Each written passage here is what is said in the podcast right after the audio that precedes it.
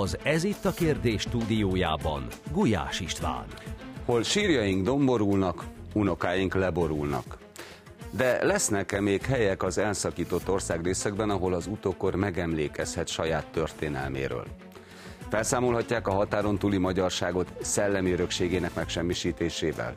Ez itt a kérdés. Kezdjük. Érkezik hozzánk Margittai Gábor író, dokumentumfilm rendező, aki állítja, a külhoni magyarság régióiban rejtett háború is zajlik. A holtak háborúja, amely sírok, templomok, műemlékek ellen irányul. Egy életerős közösséget nem törhetnének meg a kultuszhelyei elleni támadások, sőt az ezek védelmében kifejtett aktivitás éppen megerősítőleg hat. Ezt már Limpár Péter történész vallja.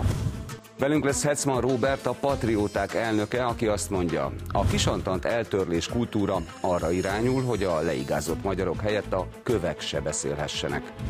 És csatlakozik hozzánk Móczár Gábor, aki szerint a nemzeti emlékezetnek nem lehet akadálya az, hogy a történelem újra rajzolta az ország határokat.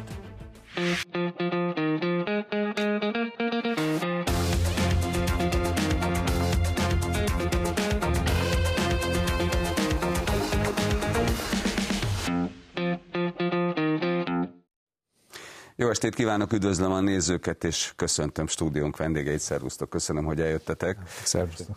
A történelem fintora, hogy Magyarország azon kevés ország közé tartozik, amely a történelmi tragédiák következtében önmagával határos, és a körülöttünk lévő országokban valahogy, hát immár több mint 100 éve, folyamatosan megpróbálják elpusztítani azokat a történelmi emlékeket, amelyek emlékeztethetnek annak a térségnek a valamikori hovatartozására. Szerintetek mi ennek az oka? Gábor. Nagy volt milyen messziről induljunk? Ez egy óriási nagy kérdés. Ugye folyamatosan szembesülnek a körülöttünk lévő államolakulatok azzal, hogy a saját identitásukat próbálják a mély és régi történelmi múltra építeni. Ugye a románok kapaszkodnak a Dácia elmélethez, és lépten nyomon azt próbálják meg kiemelni, hogy akkor milyen erősek a régi román állam gyökerei a római birodalomban.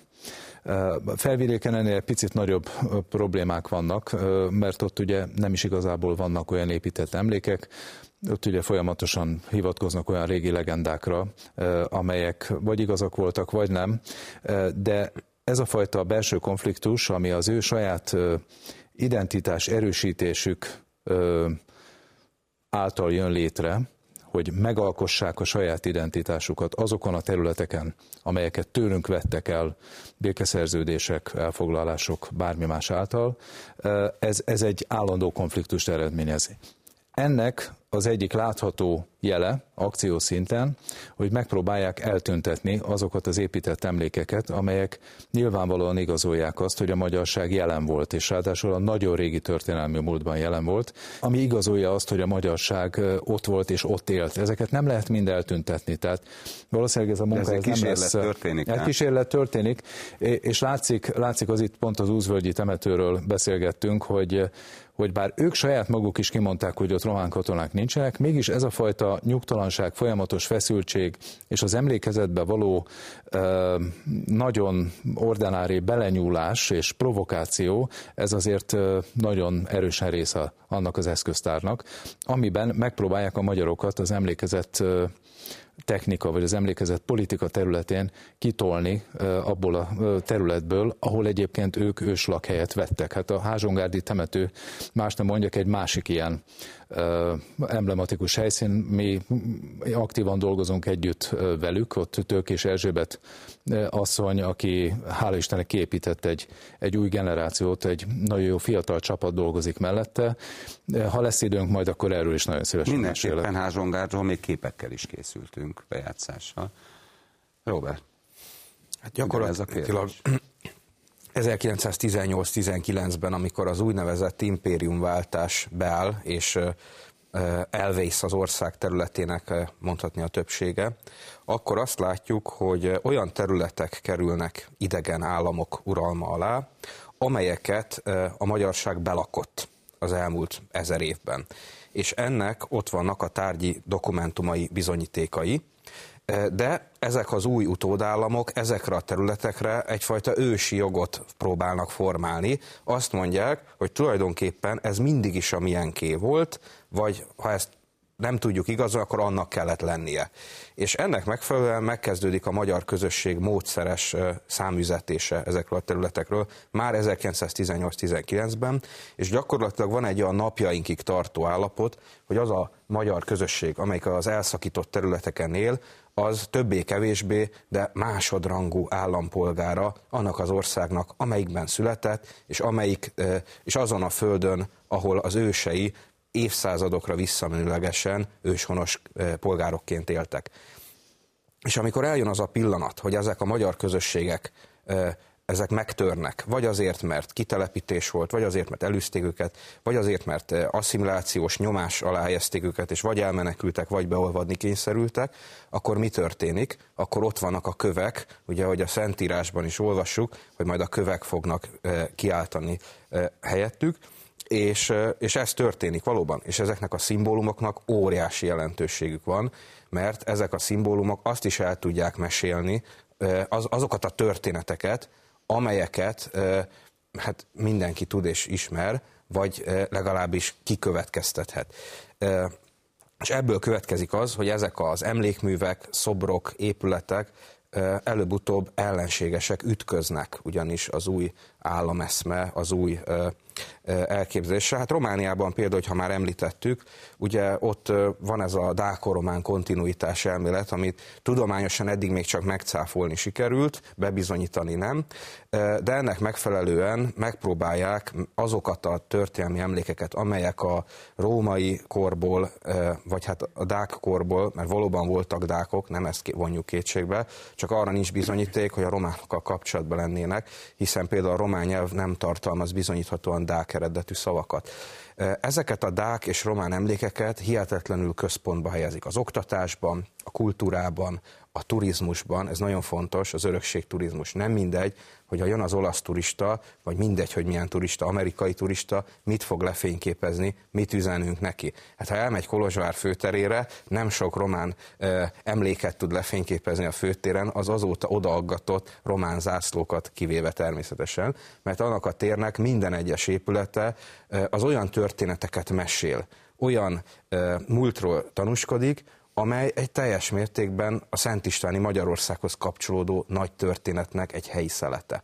És ez olyan konfliktusban áll az utódállamoknak az értelmezésével, mert ők ezekre a területekre nem valamiféle ilyen egyenrangúság, vagy nem is tudom milyen gondolattal tekintene, hanem abszolút megszállóként érkeztek, és sajnos azt látjuk, hogy most is sokszor úgy viselkednek. Gábor? Egyszer írtam egy cikket Holtak háborúja címmel, és itt valójában belekapaszkodhatnék az előttem elmondott szavakba, szimbólum, emlékezett politikai háború, egy látens háború, de valójában ez a háború nem Trianonnal kezdődött, ha belegondolunk mondjuk 1848-49 Erdélyébe, amikor kicsit más motivációkkal, de azért Avram Iancu szabad csapatai módszeresen prédálták föl a főnemesi vagy középnemesi kastélyokat, kúriákat, nagy enyeden nem véletlenül pusztították el a kollégiumot és annak a könyvtárát, amely kódexeket még ilyen fejőszékként találtak meg később magyar tudósok, tehát ebben már szisztematikusság volt, sőt a Hórakloska féle felkelésben is, amikor tulajdonképpen nevezhetjük azt az első etnikai tisztogatásnak, és ott az épített örökséget is szisztematikusan pusztították. Tehát ez egy olyan átfogó emlékezett politikai háború, és ne csak Erdélyre, ne csak a felvidékre gondoljunk, hanem a teljes utódállami területre, amely nagyon különböző stratégiákkal nyilvánul meg. Tehát Erdélyben, ha nagyon-nagyon le akarom egyszerűsíteni, egyfajta felprédálása, felílése zajlik a magyar múltnak, Felvidéken sokkal okosabban, sokkal ügyesebben, akár polgári módon mondhatnám így fogalmazva, ott áthangolják a múltat, tehát ott kisajátítják, ott magát a múltat szállják meg. Romániában is kezdenek már rájönni arra, hogy ez sokkal ügyesebb dolog, meg hát valóban a fényképekkel jól mutathat mondjuk egy vajdahunyadi vár, ahol az ősromán Hunyadi Jánosnak a birtokai, meg a Hunyadi családnak a területe, tehát, vagy a Drakula kastélyról is beszélhetünk, amely, hogy mennyiben kötődik Drakulához. Tehát itt valóban meg arról is beszélhetünk, hogy a régészeti feltárások során nagyon nagy hangsúlyt helyeznek a dák emlékek előásására és a középkori magyar emlékek mélyebbre ásására. Tehát ezeket lehet sorakoztatni, ezeket a már-már anekdotikus vagy abszurd darabokba illő motívumokat. Ugyanakkor én azt is gondolom, hogy bár nagyon nehéz nekünk, de ha kellő empátiával nem közeledünk ehhez a kérdéshez, akkor soha nem is fogjuk megérteni. Én eljátszottam a gondolattal például, hogy mi lett volna 1918-ban, ha megnyerjük az első világháborút, és Olaszország egy része a miénk lesz, hogy akkor mi mit csináltunk volna, hogy vajon mi is leszaggattuk volna az olasz feliratokat, és azokat magyarral vagy osztrák-magyarral helyettesítettük volna. Én feltételezem, hogy azért kevésbé, tehát a megszállás mindig egy nagyon erőteljes áthangolása jár minden szempontból, demográfiai szempontból is akár, de mégis itt nyilván kulturális különbségek vannak, szakadékok, más-más stratégiák, és hát a végeredmény az vagy az, mint Nagyőrben, a Felvidéken, a régi Szepes vármegyében, hogy ott teljesen kisajátítanak mindent, és Mednyánszky Lászlót egy remek közép-európai, de rosszabb esetben szlovák festőnek tartják, vagy az van, mint mondjuk a közép-erdélyi magyar Csesztvén, ahol a román és magyar lakosság, és erről is szerintem beszélni kellene, válvetve használják építőanyagbányának az ottani Mikes kastélyt. Péter? Hát a sok elmélet előkészítés után ököltörténészként inkább a példák irányából közelíteni meg. Azt hiszem a legijesztőbb része ennek a dolognak, a magyar múlt elpusztításának, hogy ez nem egy egyszeri aktus. Tehát úgy képzelnénk, hogy 18-19-ben ugye megszállják a magyar történelmi országterületet, és akkor ott poligrombolnak mindent. Például a szerbek ezt csinálták a török utáni felszabadulás után, hogy gyakorlatilag mindent eltüntettek, ami a török múltra emlékeztetett. Ugye nálunk ez viszont egy több mint 100 éves háború most már. Tehát, hogyha a csehszlovák példát nézzük, akkor meg bevonulnak a csehszlovák csapatok Pozsonyba, akkor mit tüntetnek először? A Vasonvédet, ami a legfrissebb szobor volt, aminek még nem volt múltja, azt 15-ben állították föl, tulajdonképpen a háborús előfeszítésének a jelképét. Azt azok a cseh katonák, akik hát tulajdonképpen együtt érezhettek volna a magyar honvédelmet, sőt, hát jelentős részük ugyanabban a hadseregben szolgált. Ők döntötték le. De nem történik meg ugyanez a kassai honvéd szoborral, az majd csak 19. március 15-e után fogják ledönteni, éppen azért, mert a magyarságot tart egy tüntetést, ők detektálják, hogy ez egy fókuszpont, ez a magyar ellenállás fókuszpontja, és akkor ezt meg kell semmisíteni. Tehát meg kell semmisíteni ezt a szakrális teret. Tehát ledöntik, ezek után ugye van még egy tüntetés, aminek halálos áldozata is vannak, ez Sortusz következtében, és tulajdonképpen a szobor maradékait azt eldugják a helyi múzeumban, és 1935-ig nem ismernek hozzányúlni, és akkor úgy csempészik ki és olvasztják be. Tehát mikor már régen birtokon belül vannak, akkor sem mernek vele mit kezdeni. Vagy itt vannak a millenniumi emlékművek. Csehszlovákia meg is kap 3 ezek közül, ugye a Dévényit, a Zoborhegyit és a Munkácsit. Ezeket majd csak 21 elején fogják elpusztítani. Nyilván azért, mert ez komoly mérnöki feladat is, mert ők viszonylag nagyok, de a Munkácsi túl például megmenekül és 24-ig tart, még nagyon ott van bent a város közepén, és azt még nehezebb lerombolni, mint mondjuk a Dévényit. És ugye a Mária Terézia szobor, ami egy emblematikus része a pozsonyi múltnak, arra pedig majd csak 21 őszén kerül sor. És lehet, hogy arra aztán megúszhatta volna ezt az egész rombolást, hogyha nem akkor van a királypuccs, amire válaszul, hogy a második királypuccs ez 21. októberre, amire válaszul, hogy Csehszlovákia mozgósít, tehát hogy felvonultatja a csapatait, és nyilván egy habsburgellenes aktusra is szükség van, és erre ott volt Pozsonyban a Mária Terézia szobor. Ha nincs királypuccs, akkor lehet, hogy a szobor így megmarad egészen 45-ig, és majd akkor fogják lerombolni, mert hogy nyilván ezt nem úszta volna meg. De például a Kapka szobor, ami hát ugye megint csak a magyar szabadságküzdelmetnek egy jelképe, az 1947-ig ott áll mozdítatlanul Komáromban. Holott Komáromban még csehszlovák-magyar harcok is vannak, tehát hogy lett volna alkalom vagy ürügy arra, hogy felrobbantsák, de mégis kibírta 47-ig. Utána aztán száműzték, dugdosták 15-20 éven keresztül, majd a város felállította újra. Először egy eldugottabb helyen, és aztán rendszerváltás után visszakerült a főtérre. Tehát, hogy ez nem egy egyértelmű hanyatlás történet, tehát hogy a magyarság helyenként kap lehetőséget, vagy tud mozgósítani annyi energiát, hogy visszarendezze valamilyen szinten ezt a területet. Sőt, hát ugye a Mária Terézia szobor helyreállítására volt kezdeményezés a 90-es években Pozsonyban, akkor már nem magyarok kezdeményezték, hanem pozsonyi polgárok, akik hát ugye szembesültek azzal, hogy a saját múltjuk részét semmisítették meg. Csak hát ugye ott meg az történt, hogy a Mária Terézia szobor helyére oda került Stúré, és hát ez olyan dolog, mint hogyha most a Petőfit vennénk le a március 15-e térről, és raknánk helyére egy március 15-e térre helyére raknánk egy Mária Terézia szobrot. Tehát, hogy ez a dolog nem működik. Tehát mindent nem lehet visszacsinálni, tehát a többségi nemzet birtokon belül van, és hát ez beszűkíti a magyar mozgásteret. Nyilvánvalóan. Ugyanakkor pont te mondod azt, hogy az a fajta aktivitás, amit ez a kisebbségek részéről szül, adott esetben itt a magyar kisebbség részéről, ez mondjuk segíthet a fennmaradásban is. De ha már említettétek Házsongárdot, és mindenkinél valamilyen szinten előjött azért Erdély, hát azért tegyünk egy összehasonlítást, ugye 93 000 négyzetkilométer Magyarország, 113 000 négyzetkilométer Erdély, a bánság és a Párcium, és itt van Kolozsvár, szó esett róla, és nem csak Erdély, de Európa egyik legrégebbi sírkertje a Házsongárdi temető, amely egy teljes országrész művelődés és művészettörténeti lenyomata.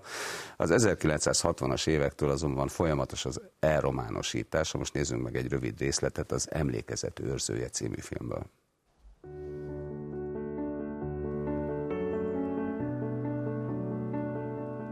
Itt megtaláljuk az erdélyi történelem minden híres családjának vagy kriptáját, vagy sírkövét, és emiatt itten majdnem mondhatnánk, hogy összpontosul Erdély történelme, történelmi nevek és személyiségek. 1585-ben ez köztemetőnek indult, ez volt a szépsége, hogy gazdag és szegény egyformán temetkezhetik, tehát főúttól földészig minden megtalálható, de 18-ig mi eddig 2 román sírt találtunk, tehát egyáltalán nem volt. Na most ez egy természetes kívánság, hogy ők is itt legyenek, ha már az ország az övék, és akkor mindenüve, ahol lehet, megszüntetik, széttörik, és a sajátjaikat is. Majdnem egy fél évezred felé közelítünk, de ez működő temető. A régi sírok nagy anyaga eltűnt már, vagy széttörték, vagy nem értékelték, és már rég le kellett volna zárni, ez a másik baj, hogy mivel ez az etnikai aránytalanság még mindig megvan a magyar sírok javára, még mindig folyik ez a szép csendes kiszorítósdi. Ami a szépsége volt, hogy köztemető, az most az a szomorúság, mert lehet itten akármit csinálni sajnos. Szemet hunynak, törvényeket úgy módosítják, máshol nincs ilyen, hogy egy első unokatestvér nem adhatja át a másiknak a közös nagyapa sírját, stb.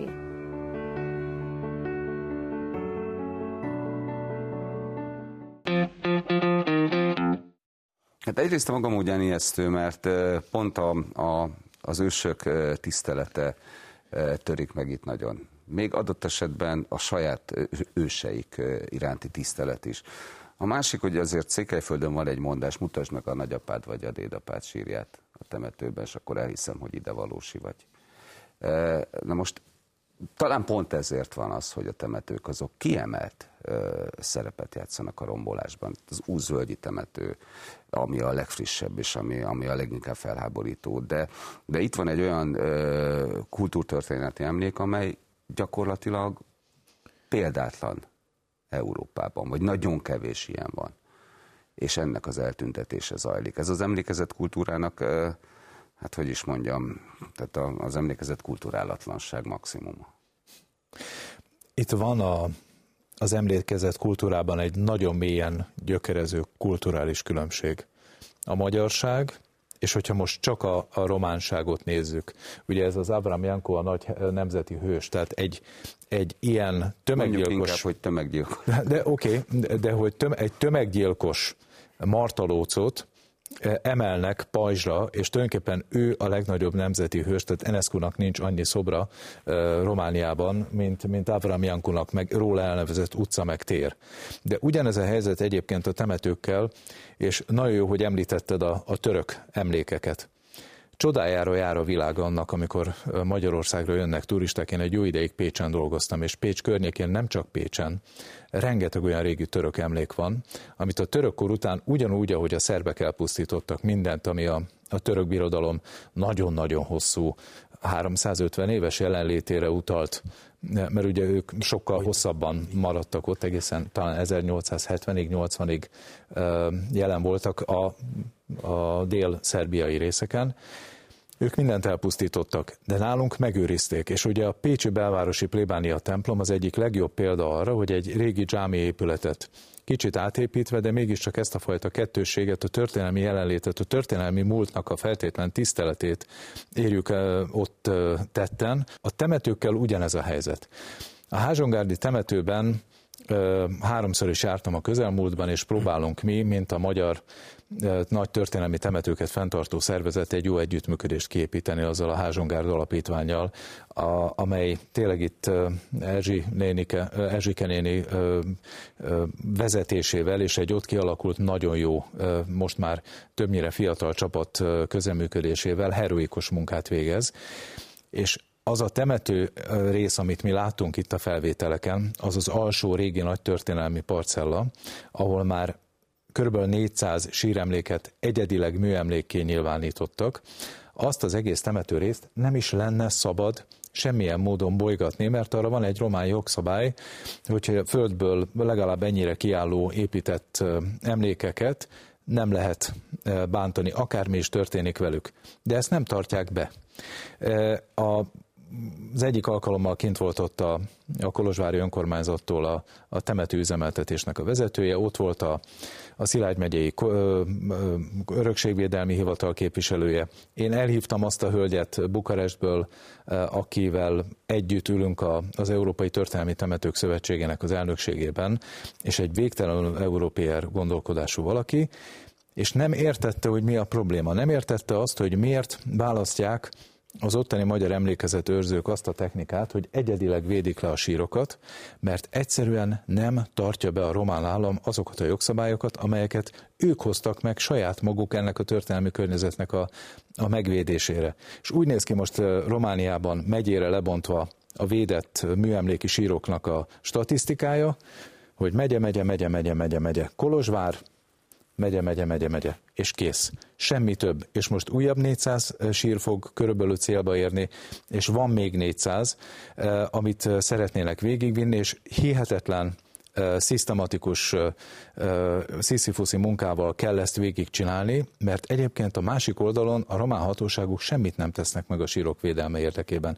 Tehát ha valaki éjszaka arra jár, és egy bizonytalannak tűlő sírba belerúg egy jó nagyot, neki támaszkodik, és az megdől, annak nincsen már rendelkezője, tehát a család nem tartja már fent a sírt, nem váltották meg, akkor, hogyha ők nem visznek minden második héten valami kalácsot, meg sülthúsít, meg ezt, meg azt a temetőben dolgozó sírásoknak, gondnokoknak, akik pont emiatt a jó emberi kapcsolat miatt fölhívják őket, és mondják, hogy itt van egy magyar sír, ami holnap már, hogyha ti nem jöttök ide ki, akkor ez el is fog tűnni. Ha ezt nem csinálnák, akkor minden egyes ilyen sírt egy-egy mesterséges mondva csinált probléma után elpucolna a román temetőfenntartó, és utána azt a sír helyett egy másodperc alatt eladja egy oda betemetkezni vágyó románnak. Tehát ez az, amiről Erzsike néni is beszélt a filmben, hogy az egykor homogén történelmi része a temetőnek, így szépen lassan kezd elrománosodni. Hihetetlen sűrű, egészen irracionális helyekre adnak el román sírok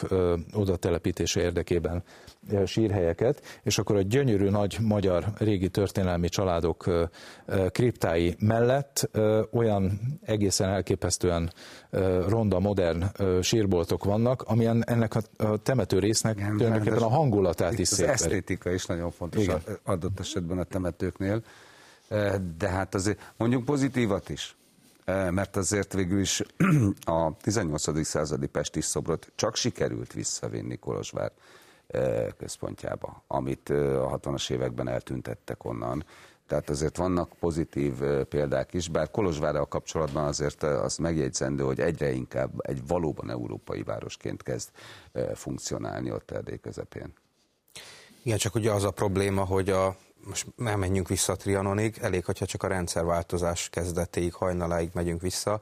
Kolozsváron akkoriban, mondjuk 1990 körül még jóval 20% fölött volt a magyarság aránya, most jöttek ugye ki a legutóbbi ilyen statisztikai adatok, most már inkább a 10-hez van közel, mint a 15-höz, és ezek nagyon súlyos dolgok, és itt utalnék vissza arra, amit a bejátszóban a hölgy elmondott, hogy itt van egyfajta, ő is ezt egy kicsit távolságtartásra használta ezt a kifejezést, megpróbálom én is, aránytalanság, a temető és a temetőn kívüli világ, tehát a holtak statisztikája, meg az élők statisztikája között, és sokszor látjuk azt, hogy van egy ilyen törekvés az új többség részéről, hogy a múltból is kiradírozni a régi többségnek az emlékét. Ez egyáltalán nem csak romániai jelenség, azért mondjuk el, hogy például felvidéki városokban, olyan településeken, mint mondjuk Léva, ahol a magyarság aránya most már a 10%-ot sem éri el,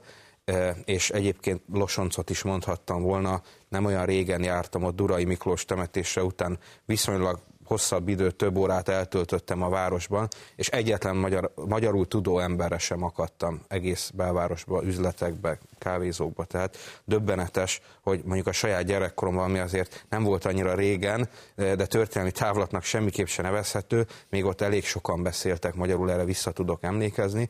Tehát van egy folyamatos lemorzsolódás, egy folyamatos visszaesés, hanyatlás a magyar jelenlétben.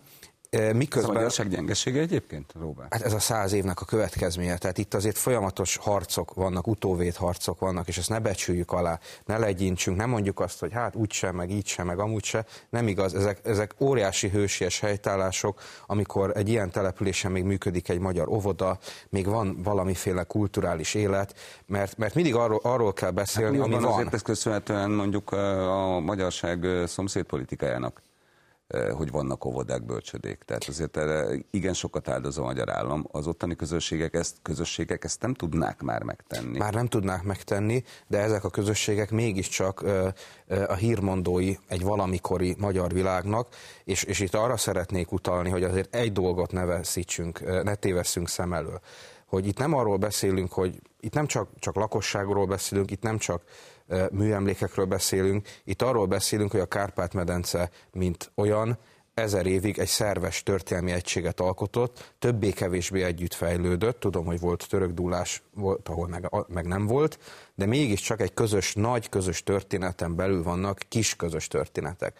És hogyha azt mondjuk, hogy Erdélyt felejtsük el, mert ugye voltak ilyen törekvések, mondjuk az elmúlt 30 évben is, nem csak a Kádár rendszerben, amikor Kádár János Marosvásárhelyen a magyarul tudó román elvtársakat üdvözölte, ugye gyalázatos módon, akkor mindig jusson eszünkbe az, hogy a magyar kultúra olyan, mint egy kétlábú szék, hogyha kitörjük Erdélyt, meg kitörjük a felvidéket belőle. Tehát egyszerűen eldől, fölborul, nem létezik, értelmezhetetlen. Tehát az, hogy megőrizzük a saját kultúránkat, a saját önazonosságunkat, az elképzelhetetlen ezek nélkül, enélkül az örökség nélkül, amit most nevezhetünk elszakított örökségnek, és ezért nagyon fontos, hogy azokat az embereket, akik ott élnek, oda születtek, segítsük a megmaradásukban, és adjuk meg nekik azt az erkölcsi segítséget, ha tudunk, akkor anyagit is, ami ezeket az emlékhelyeket élővé tudja tenni, hogy ne csak holdkövek legyenek. Ez nagyon fontos, de beszéljünk egy picit ennek az egésznek a történelmi pszichológiájáról is.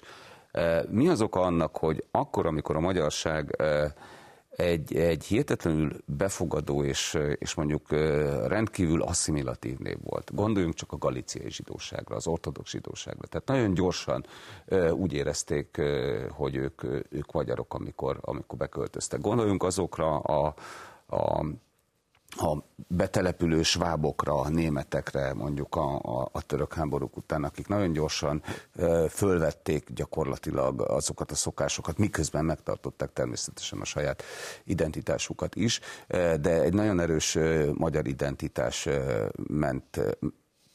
alakult ki mellé. Gondoljunk a székelyekre, amik a három megyében gyakorlatilag most már egy tömbként, egy hatalmas nyugatról és délről szórványtengerbe, keletről pedig egy romár tengerben még mindig tartják magukat, de ugyanakkor viszont a magyarok asszimilálódnak egyre inkább. Tehát minthogyha valami eltört volna. Birtokon kívülre kerültünk, tehát már azok az erők erősebbek. Hát ha valaki birtokon került, az mondjuk Székelyudvarhely, ahová ha itt beülsz az autódba, 700 kilométert kell utaznod, kiszállsz és csak magyar szót hallasz. És ők náluk nem tört el ez a dolog. Hát ott nem, miért de... van az, hogy Nagyváradon eltört? Miért van az, hogy Vajdahunyadon eltört? Hát ez részben matematikai szükségszerűség is, tehát hogyha nagyon le akarjuk egyszerűsíteni, és azt sem szabad elfelejteni, hogy a Székelyföld is veszélyeztetett, akármennyire is szeretnénk ezt magunktól eltolni, hogy a székelyek szeretnék, tehát a szórványosítás ott is folyik, és nem csak a peremeken, tehát nem csak a székely peremvidékeken, hanem a szívekben is folyik. Tehát ez egy egyértelmű stratégia. Sepsiszentgyörgytől kezdve mindenütt. Ugyanakkor a Párciumból pozitív példának említeném például Nagykárolyt, nemrégiben jártam ott, és ott is folyik a szobrok háború.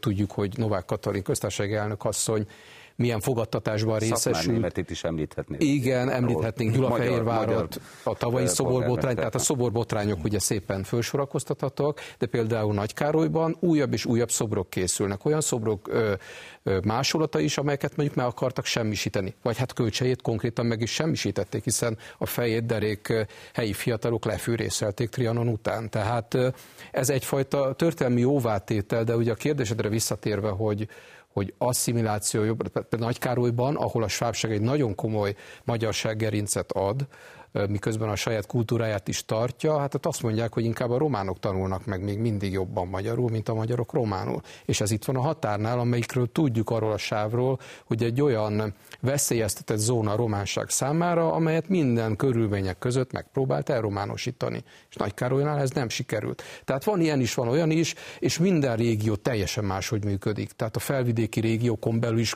vannak különbségek. Egy pillanatra, ha megengeditek visszatérve a holtak háborújához, ugye Házsongárd szem előtt van, de azok a pici falusi sírkertek nincsenek szem előtt, amelyek gyakorlatilag a szemünk látára tűnnek el. Tehát, hogy egyik évben még megvannak, következő évben meg már újabb és újabb házak alapjába kerülnek be a magyar feliratú sírkövek. És a te általad idézett székelymondásnak ez a megfordítása, hogy már nem tudjuk a nagypapát meg a dédpapát megmutatni, mert nincsenek meg a sírkertek. Tehát komplett sírkertek, és ennek egy speciális területe a tömegsír. Mi foglalkoztunk tömegsírkutatással, és hát itt megint Avram Iancu-ra visszatérve, ugye az a nagyon érdekes és bizarr helyzet áll elő, hogy például Erdély szívében, a Móczföld környékén, ahol nagyon nagy emberírtások, magyarírtások történtek. A mai napig ott vannak a tömegsírok, és nem lehet megkoszorúzni igazán, hanem mondjuk egy nemzeti színű buszmegálló van például Ompógyepünél, ahol majdnem 1000 magyar asszony, gyerek és öreg nyugszik, hát hogy békében azt nem tudom, és van, vagy Szólyván, a Kárpátalján, ahol a tábor tömegsírjára buszállomás épült, vagy említhetnénk a délvidéket, most nagyon jó a viszony, de hát ott ugye sportot üztek abból, nagyon durván fogalmazva, hogy a 44-45-ös megtorlás áldozatainak tömegsírjait, az síremlékeket évről évre elpusztítsák. És hiába mentek ki a magyarok megemlékezni a szülőkről, meg a hozzátartozókról, mindig összetört síremlékeket találtak. És ezt mindig hozzá kell tenni, hogy ez többnyire radikális, nem normális kisebbségnek a munkája. Nagykárolyban is nem helyiek csinálták, oda trombitáltak embereket, és azt is hozzá kell tenni, hogy nyilvánvalóan sokszor titkosszolgálati munka, ez nem összeesküvés elmélet, hanem ez egy koncepció. Tehát keltsük zavart a helyi magyar közösségben, kerüljön be a sajtóba, legyen rossz, vetődjön rossz fény rá. Ugyanakkor tehát a román többség sem így gondolkodik.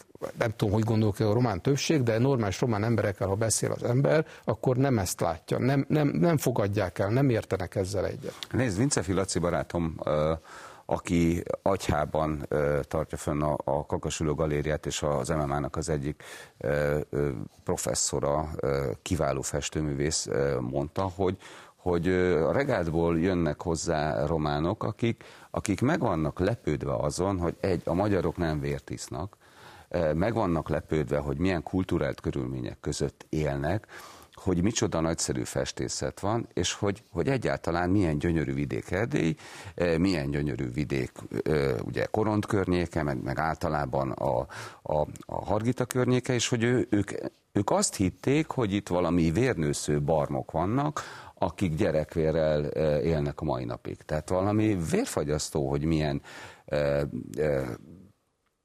indoktrináció megy a mai napig ezekben az ügyekben.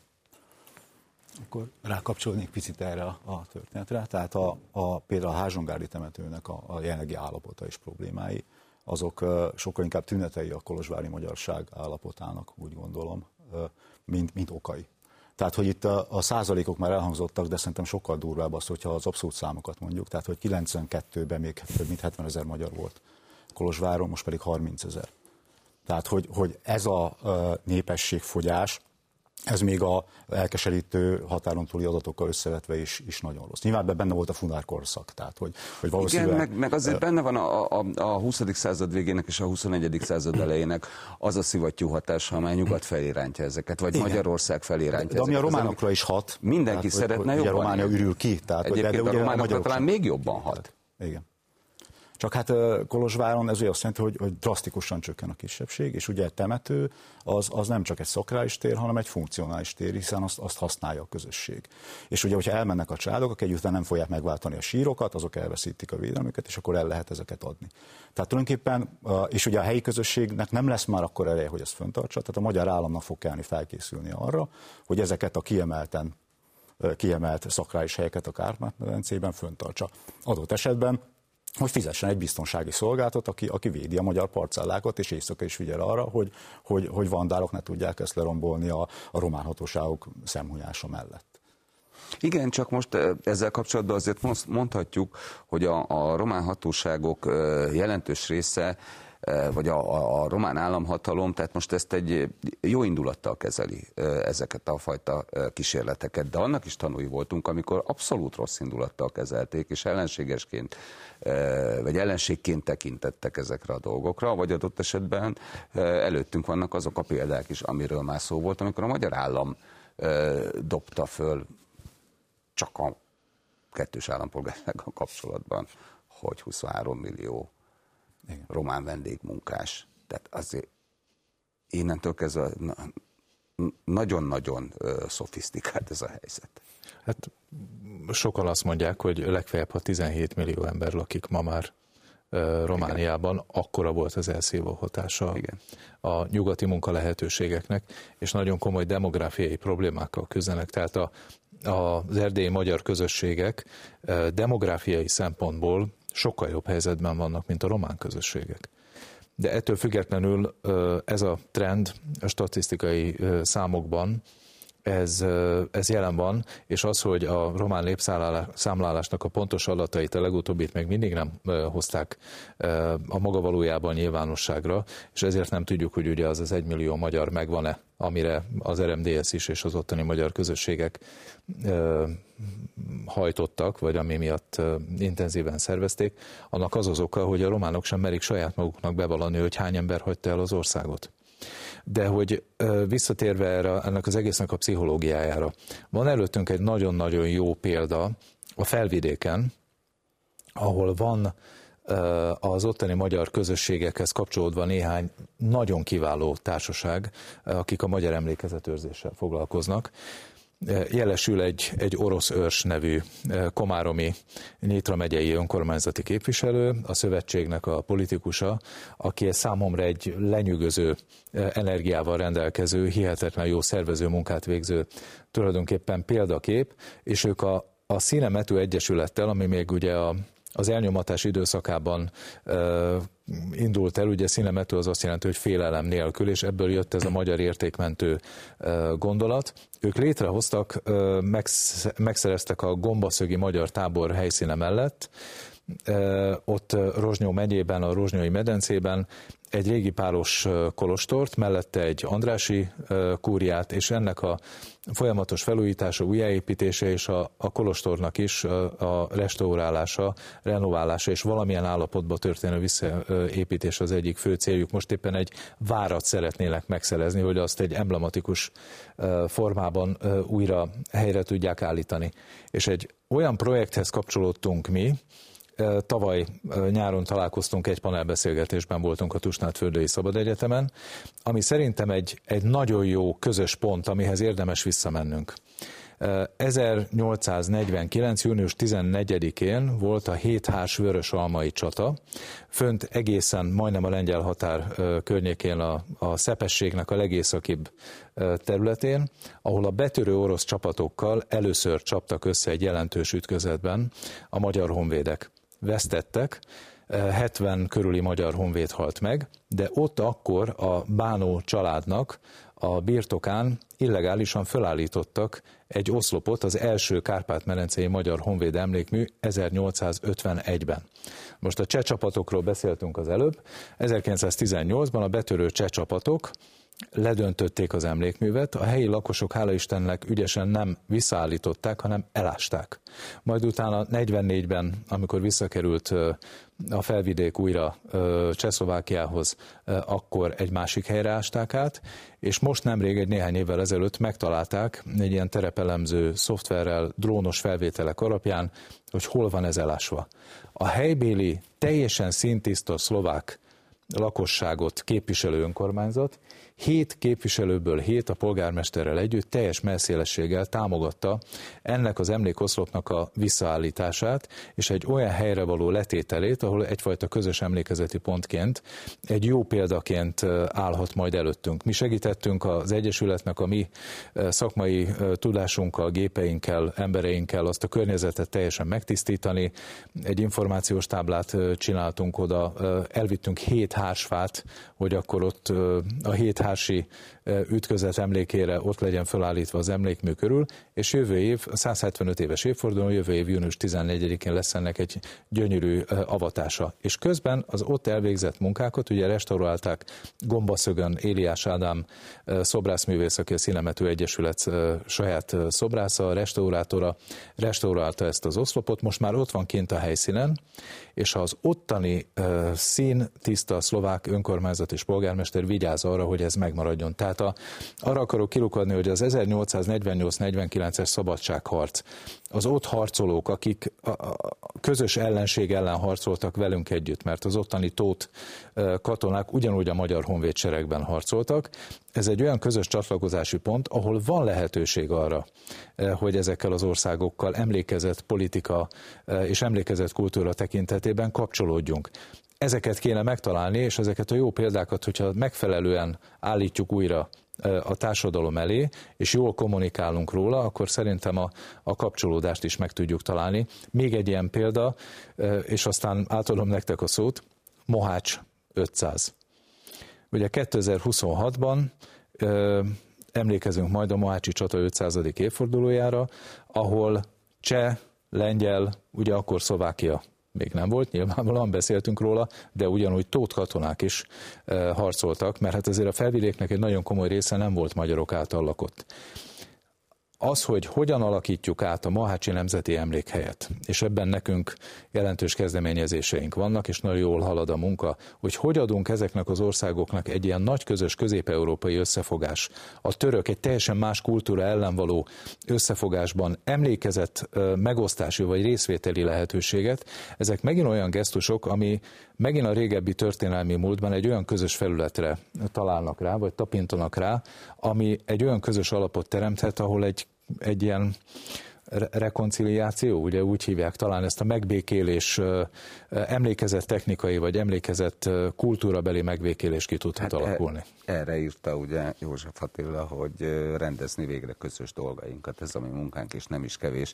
Tehát azt gondolom, hogy ez egy hihetetlenül fontos dolog, de menjünk egy picit észak, vagy nem is, ha már Szlovákiáról volt szó, akkor egy kicsit keletebbre, Kárpátalja, ahol egyrészt ugye a magyar határon voltak intakt meg vannak is még intakt nagy magyar közösségek.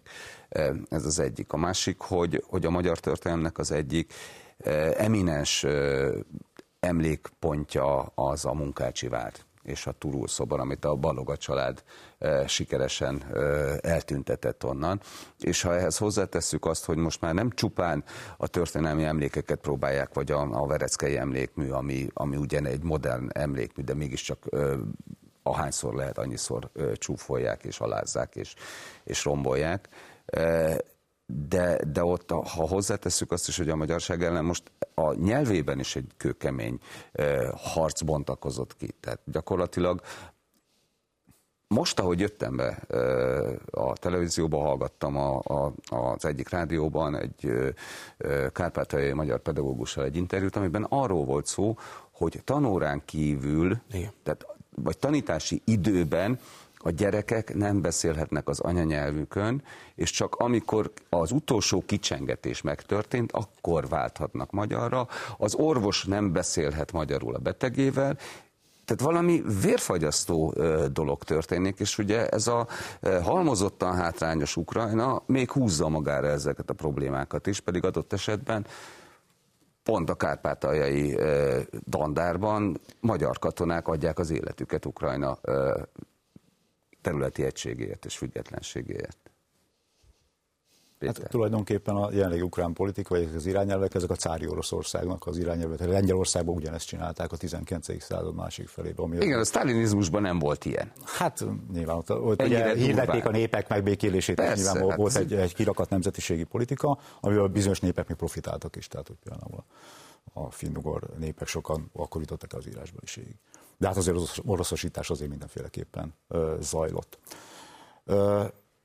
Igen, tehát hogy a Kárpátalján, konkrétan a Turul szobor, az még a jelenlegi ukrán politika szemében is egy helyi túlkapás. Tehát nyilván nekik nem érdekük itt a konfliktust gerjeszteni. Hát nemzetiségtől függetlenül Kárpátalján tiltakozott szinte mindenki. Igen. De hát ugye Ukrajnában tudjuk, hogy ott erős klánok kezében van az ország, és a Baloga klán elég erős ahhoz, hogy ezt megcsinálja, nyilván és a saját pozícióját így kívánja erősíteni. Nyilván nem fogják ezek után visszaállítani a túlszórót, tehát hogy szerintem ez a vonat elment, tehát hogy nem valószínű, hogy most az ukrán nemzeti jelképet leszedik és visszarakják a túlszórót. Ezt nem hiszem el, hogy Ukrajnában lenne olyan politikai erő, amely ezt fölvállalná. Tehát, hogy nekünk most egy új helyet kell keresni a Turul-szobornak, illetve a megmaradt munkácsi magyarságnak egy új helyet kell keresnie. Ugyanis ezeknek a szakrális helyeknek azért, tehát az emlékezett politikához ugye kell egy szakrális hely, kell egy közösség, ami ápolja az emlékezetet, és kell egy rítus, ami alapján ápolja. Ugye ez klasszikusan mondjuk, hogyha elmegyünk, a legutolsó nagy közös ünnepünk volt ugye a halottak napja, akkor elmegyünk a temetőbe, tudjuk, hogy gyertyát kell gyújtani, virágot kell vinni, és ott van a közösség, ugye visszamennek a leszármazottak. Nyilván ez a politikai emlékezettel is hasonlóképpen van. Ha van hely, és van közösség, és van valamiféle rítus. A rítusok azok ugye a 19. században alakultak ki nagyjából, tehát tudjuk, hogy kivonulunk, felvonulunk, politikus beszédet mond, kultúrműsor van, himnuszt éneklünk, tehát hogy ezek mindig ilyenek. Ezen lehet, hogy érdemes lenne elgondolkodni, hogy tovább kell lépnünk, mert hogy a mai fiatalokat ez már nem köti le. Tehát, hogy hát jó páran vagyunk, akik úttörőként még voltunk kivezényelve ilyen megemlékezésekre, azért egy iskolás korosztálynak egy ünnepi megemlékezés, egy bronzszobor, amit egyébként föl se pislant, hogyha egy hétköznap arra jár, akkor az nem igazán működik. Tehát, hogy olyan tereket, olyan rítusokat kellene létrehozni, ami megfogja a fiatalokat, mert különben föl kell készülnünk arra, hogy nem lesz olyan közösség, aki ápolja a múltat. A szakrális helyek kijelölésével pedig az a helyzet, hogyha elvesznek tőlünk egyet, és ha egy elég erős a közösség, és van benne dinamika és élnyakarás, akkor fog keresni magának egy másikat, és kijelöli. Tehát a Kádár rendszer éveiben is, aki akart emlékezni október 23-ára, az megtalálta azt a helyet, hogy emlékezzen október 23-ára. Én Csehszlovákiában nőttem fel, kitettük a kokárdát 89 előtt is. Tehát, hogy, és megvolt az a kis hely, ahol elmentünk a Pipa Gyújtó nevű csárda a város határában, a senkinek nem bökte a csőrét, mert az országuk mellett volt, és az volt a mi emlékhelyünk, és oda jártunk ki. Mindig is az volt a kisvárosnak a 48-as emlékhelye, és nagyon lenéztük a szomszédváros Dunaszerdáját, mert neki nem volt ilyen. És itt csatolok vissza Dunaszerdahely, hogy az új rítusok és az új szakrális helyek kialakítása az zajlik állandóan. Tehát, hogy Minden erős magyar közösség, a nagyközségekben én viszonylag sokat jártam, rengeteg szobrot és emlékművet állítanak. Tehát, hogy van ebben egy ilyen kis verseny, versenyzünk a szomszédfaluval, valamit kell csinálni, ez látványos, politikának is hasznos, ugyanakkor a helyi közösségnek is. Tehát beszélgetek helyi emberekkel, és akkor minden szobornak története van, főleg kisebbségi közösségben. Hogy például, és akkor a Szlovák Tudományos Akadémia illetékes bizottsága azt mondta, hogy a Pöltenberg Ernő neve ne szerepeljen az emlékművön, mert hogy köztudomás, hogy őt 49. október 6-án háborús bűnösként kivégezték. És akkor így mindenki a fejéhez kap, aki tanul történelmet, és akkor ott elmondták az asszonyok, hogy igen, és a polgármesterünk az soha nem volt egy nagy magyar ember, de hát amikor ezt a választ megkaptak, az asztalra csapott, és ha kell, akkor mind a négy oldalára fel fog írni Pöltenbergnek a nevét. Tehát erre gondoltam, hogy a kultuszhelyeknek az újrateremtés az aktivizálhatja a közösséget, és új értéket, új történeteket ad nekik. És néha lehet, hogy a szobornak a helye lesz az emlékhely, vagy hát gondoljuk mondjuk az ikertornyokra New Yorkba, tehát hogy ott az egy gödör, de mégis egy nagyon erős emlékhely. Tehát, és visszacsatolom még erre, tehát hogy ugyanilyen szakrális terek most is születnek, tehát hogy aki néz magyar futball, tehát most látszik, hogy a Puskás stadion töltődik fel, mint egy akkumulátor ezzel a szakralitással, és hát ugyanez mondjuk Dunaszerdahelyen, ugye a DAS stadion, ami megint csak egy közösségteremtő erő, ahol valószínűleg 30 év múlva könnyes szemű nagypapák viszik az unokáikat és mesélnek. A magyarországi magyarságnak is egy nagyon komoly közösségteremtő. Egy percünk van. Tényleg csak igen, nem, de ha már előjött József Attila, és rendezhetjük ezeket a közös dolgokat belátható időn belül, vagy mindig meg lesz a különböző hatalmaknak az a fajta érdeke, hogy itt a tüskék ott maradjanak a köröm alatt, és a szögesdótok valamilyen szinten ott maradjanak a különböző nemzetiségek között? Én itt egy olyan ősi kulturális ellentétet érzek, ami az én véleményem szerint nem teszi lehetővé, hogy ezt teljesen rendezni tudjuk. De nagyon jó irányok vannak, ahol szövetséget lehet kiépíteni. Azt is mondanám, hogy az új szakrális helyeket, visszacsatolva arra, amit mondtál, csak úgy érdemes létrehozni, hogy a régieket is valahogy megtartani. Tehát akár csak virtuálisan, de nem lehet lemondani róluk. Péter? Tehát néha még a magyarral sem tudott megegyezni, tehát Teleki Pálnak például nincs szobra Budapesten. Valószínűleg különbséget kell tenni a környező népek között, tehát például úgy látom, hogy a szlovákokkal nagyon sok esetben meg tudunk egyezni. Ott a történelem közös, nekik nincs egy alternatív történelmük, tehát például az Árpád-házi királyokkal simán. Én is azt gondolom, hogy különbséget kell tenni. Vannak olyan velünk együtt élő népek, akikkel van közös út, de vannak, akikkel csak szomszédok tudunk maradni. Ez alapvetően pozitív volt a vége kicsengésén. Nagyon örülök, hogy eljöttetek. Reméljük, hogy ezek a problémák nem sokasodnak, hanem egyre kevesebbek lesznek. Önök pedig az Ez itt a kérdést látták. Műsorunkat újra megnézhetik a mediaclick.hu-n a YouTube-on, és meghallgathatnak minket a Spotify-on is. A futball, szó volt róla az előbb is, mint nemzet összetartó erő. Erről is szó lesz a holnapi műsorunkban, tartsanak velünk akkor is. Én kollégáim nevében is köszönöm mai megtisztelő figyelmüket, viszontlátásra!